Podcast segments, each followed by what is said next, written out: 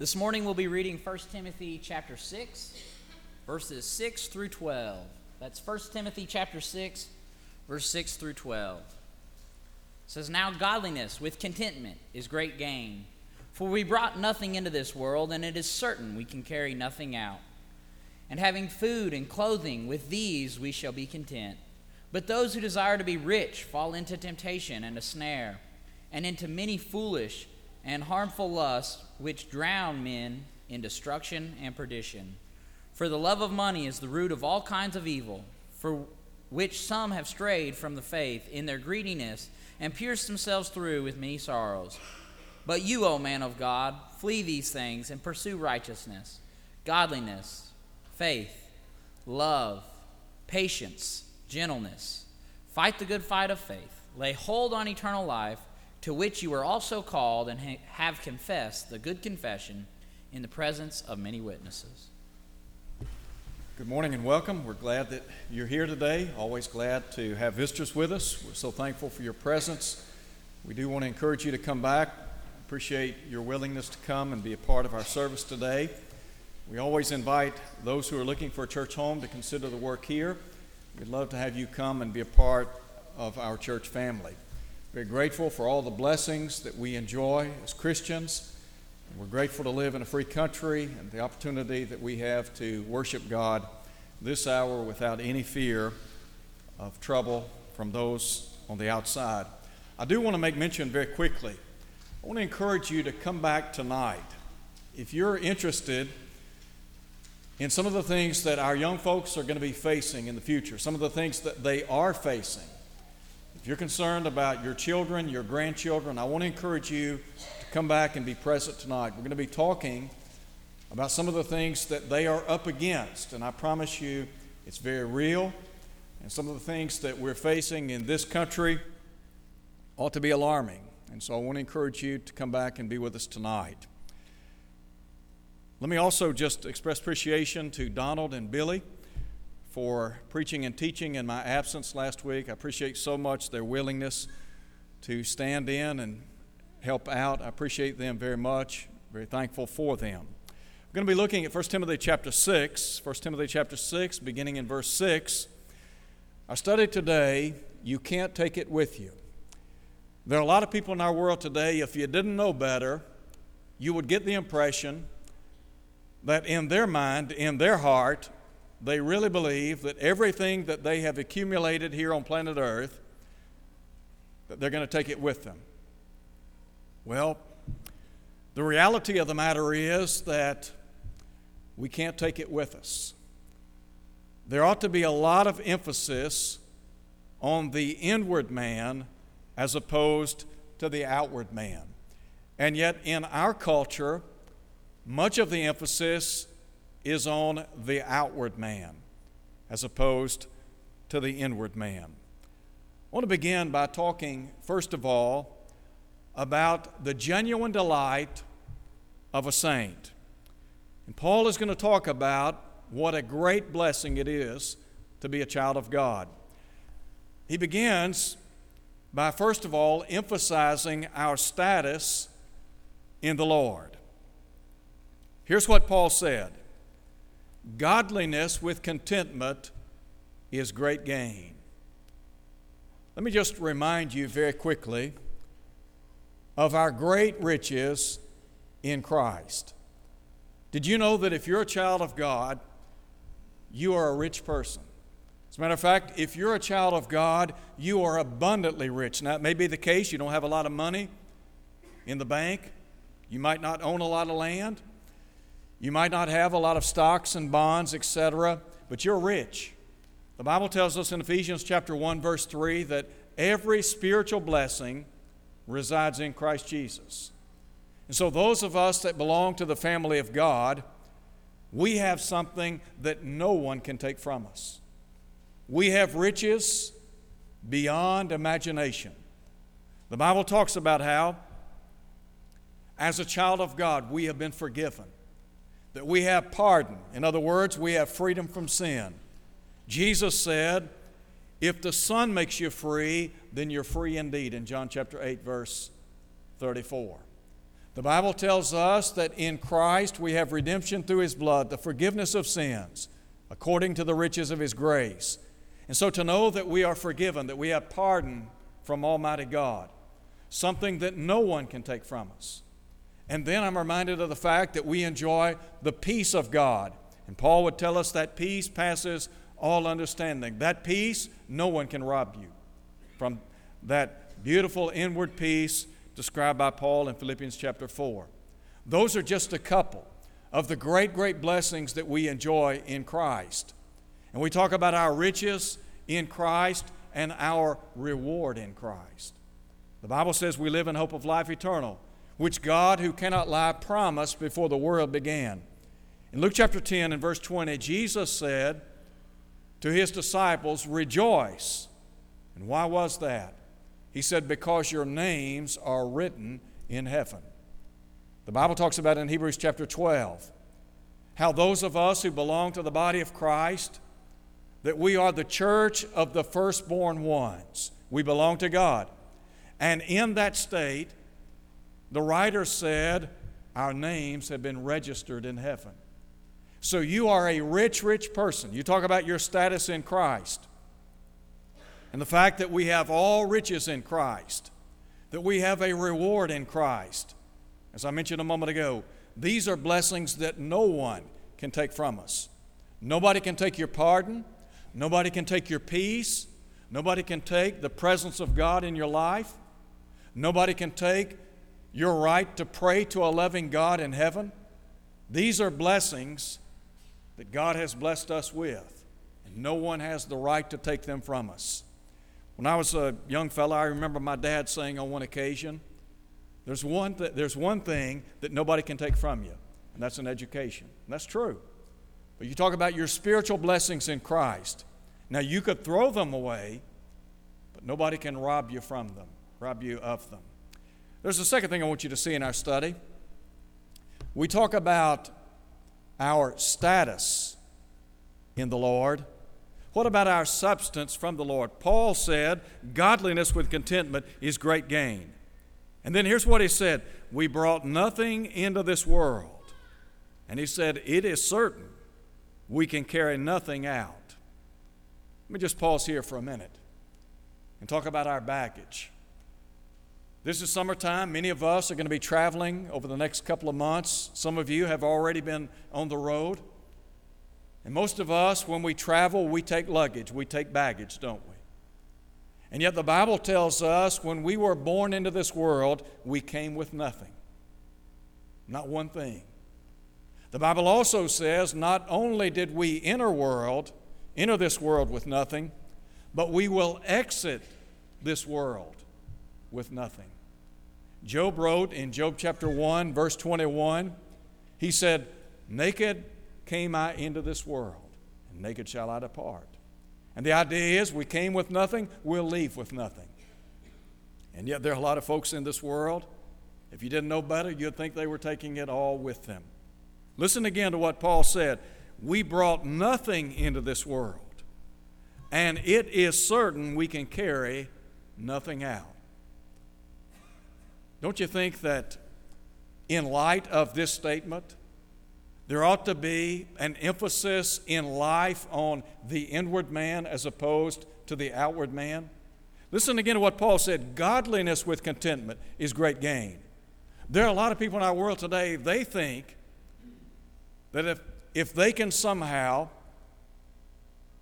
fill the bank with money, acquire more land, climb the corporate ladder, have this, have that, accumulate more and more and more. The idea is they're going to be happy, they're going to be content and satisfied in life. And Paul said, Godliness with contentment is great gain.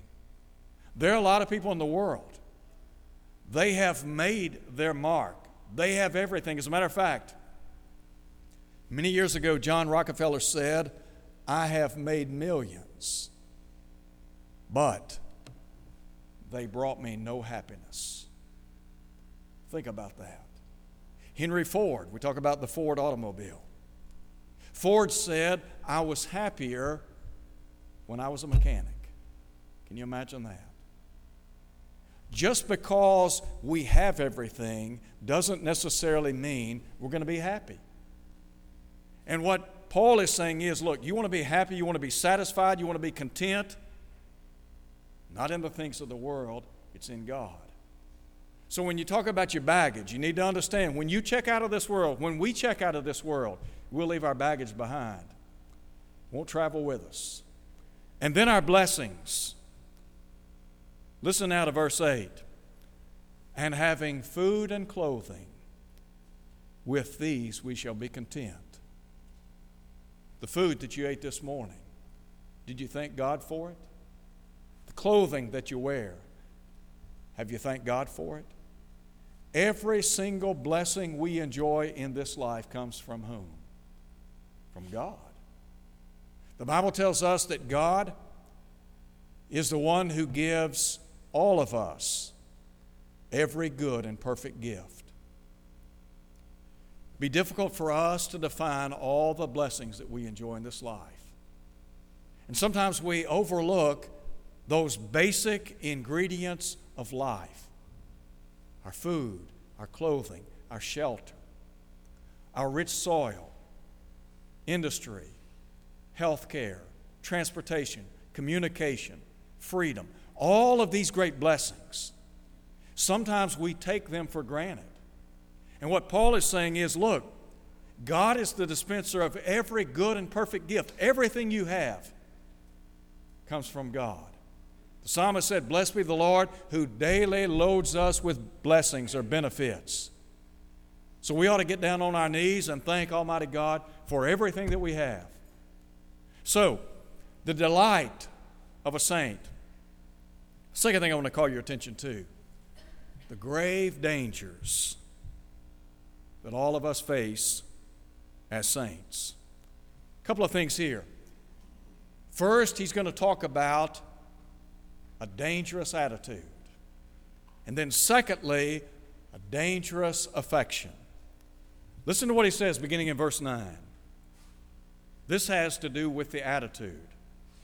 But those who desire to be rich fall into temptation and a snare, and into many foolish and harmful lusts, which drown men in destruction and perdition.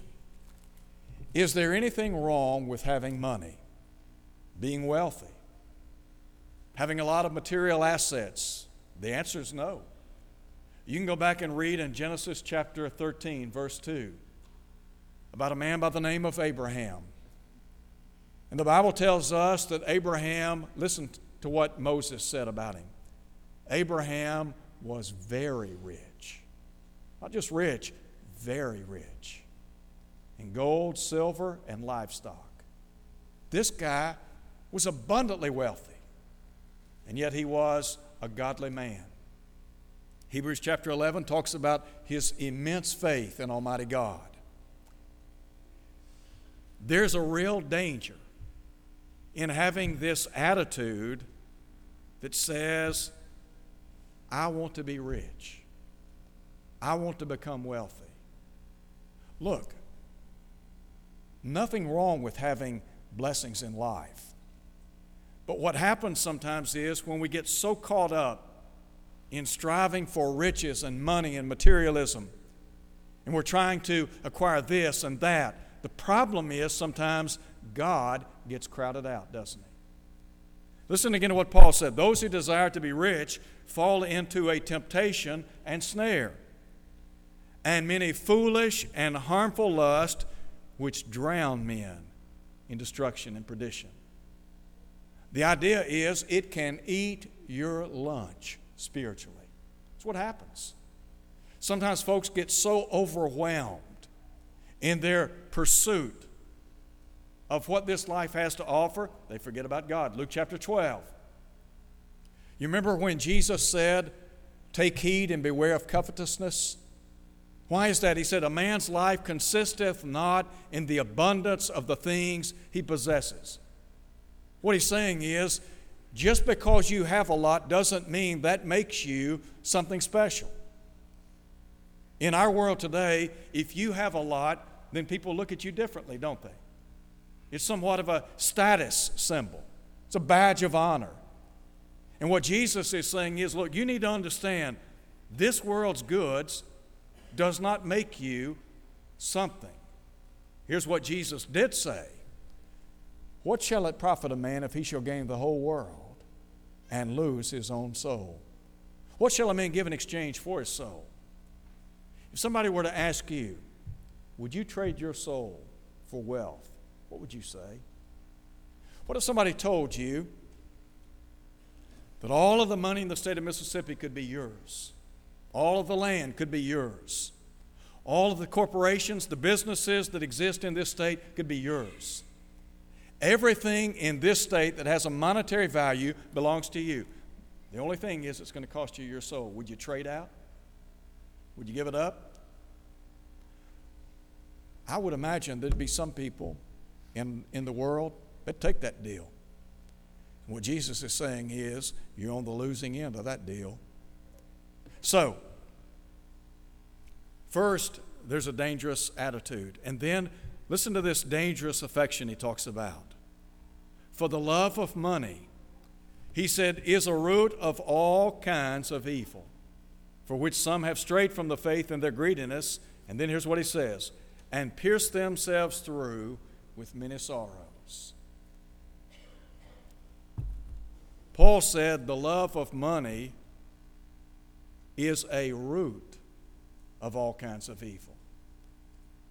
Money has the ability to distort our perception, doesn't it?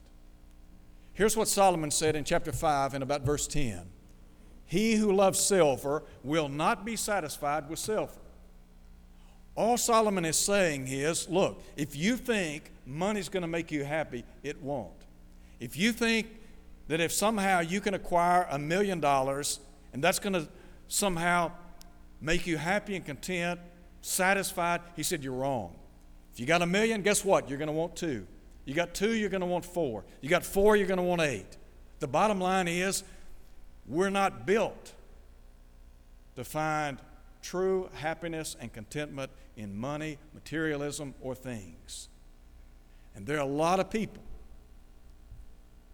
that have gotten messed up, spiritually speaking, because of the love of money.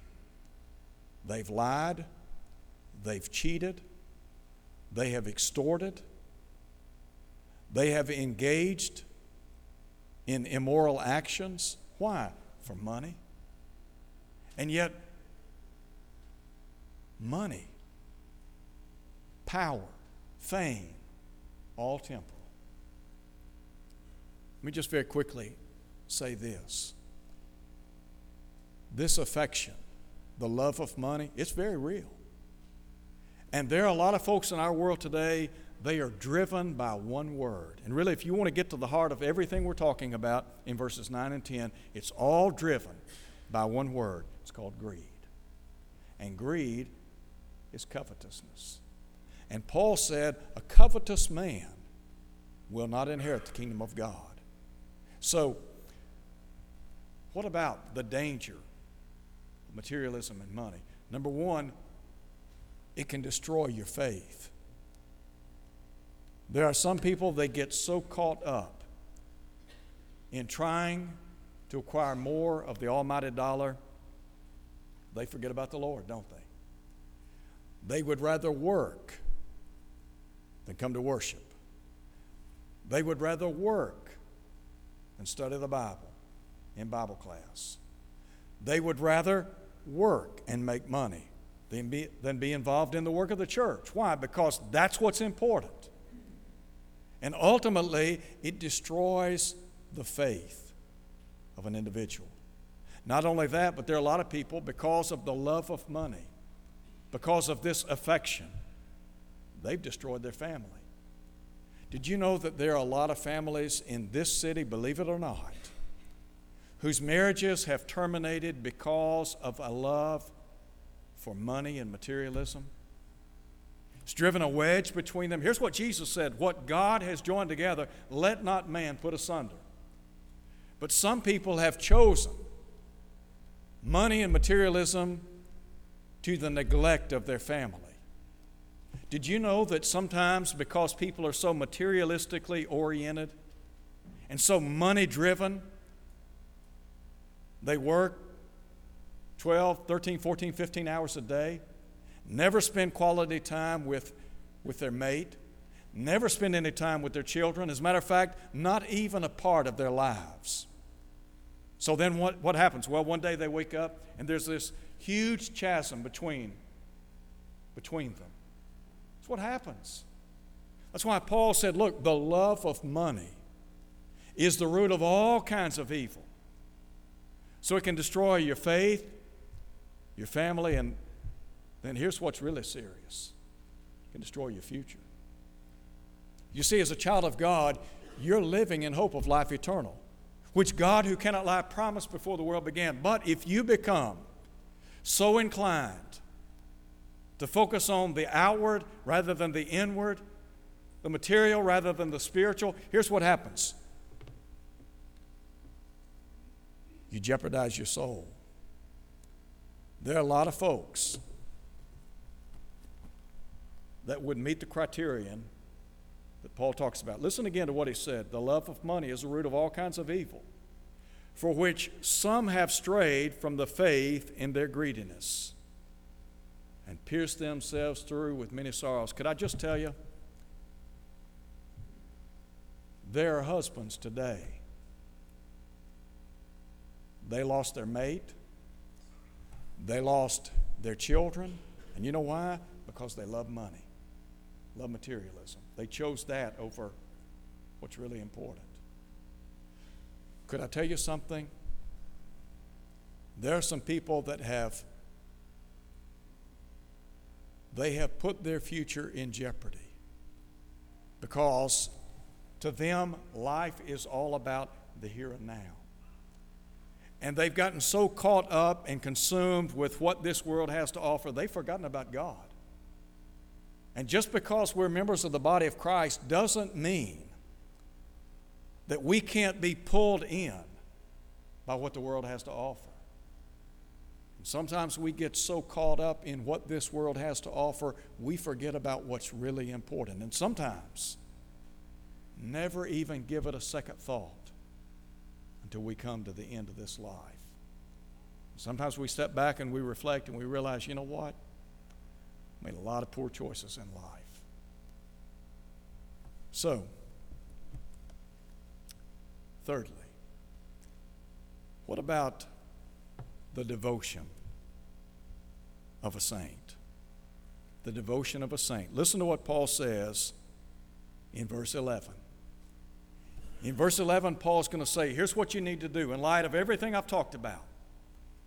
In light of the fact that we came into this world with nothing, we're leaving with nothing, godliness with contentment is great gain. In light of the fact that riches and materialism and money can't make you happy, they can destroy you.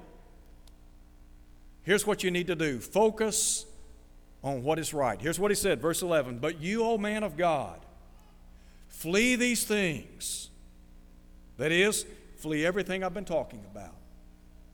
Flee this dangerous attitude, these, this dangerous affection. Realize the brevity of life and pursue righteousness, godliness, faith, love, patience, and gentleness. All of the qualities described by the Apostle Paul right here all inward in nature. Not a one, not a one a part of the outward man. What do you think Paul's saying? I think what he's saying is you need to understand what's really important is the inward man, not the outward man. Now look at verse 12 very quickly. Number one, focus on what's right. Number two, fight for what's right. Fight the good fight of faith lay hold on eternal life, to which you were also called and have confessed the good confession in the presence of many witnesses. I urge you in the sight of God who gives life to all things, before Christ Jesus, who witnessed the good confession before Pontius Pilate, that you keep this commandment without spot, blameless until our Lord Jesus Christ appearing, which he will manifest in his own time, he who is blessed and only potentate the King of kings and Lord of lords, who alone has immortality, dwelling in unapproachable light, whom no man has seen or can see, to whom be honor and everlasting power. Amen. Paul's saying, Look, you're at war.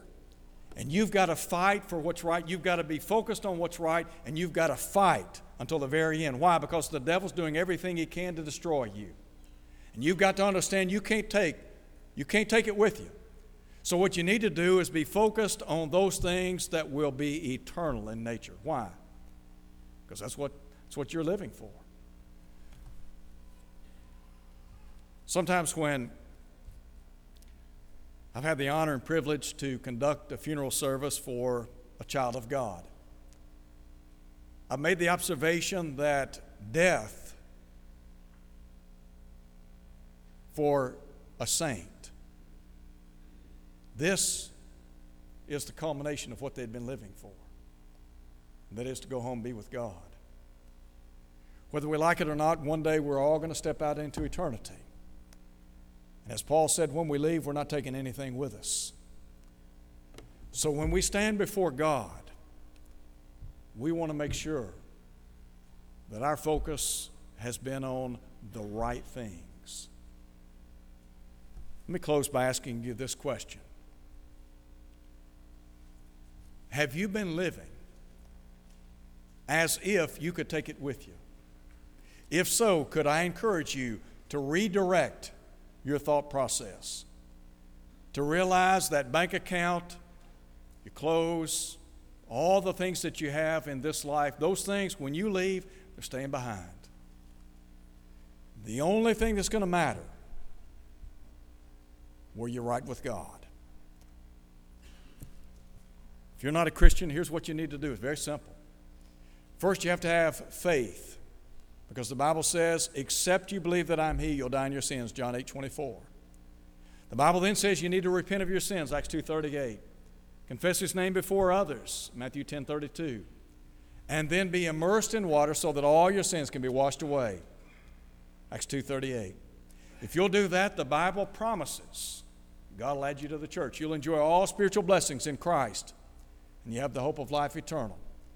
If you're here today, maybe your life's not what it ought to be, and Maybe you need the prayers of the church. We'd be happy to pray with you and for you. The Bible says if we confess our sins, He's faithful and just to forgive us, to cleanse us from all unrighteousness. Won't you come as we stand and sing?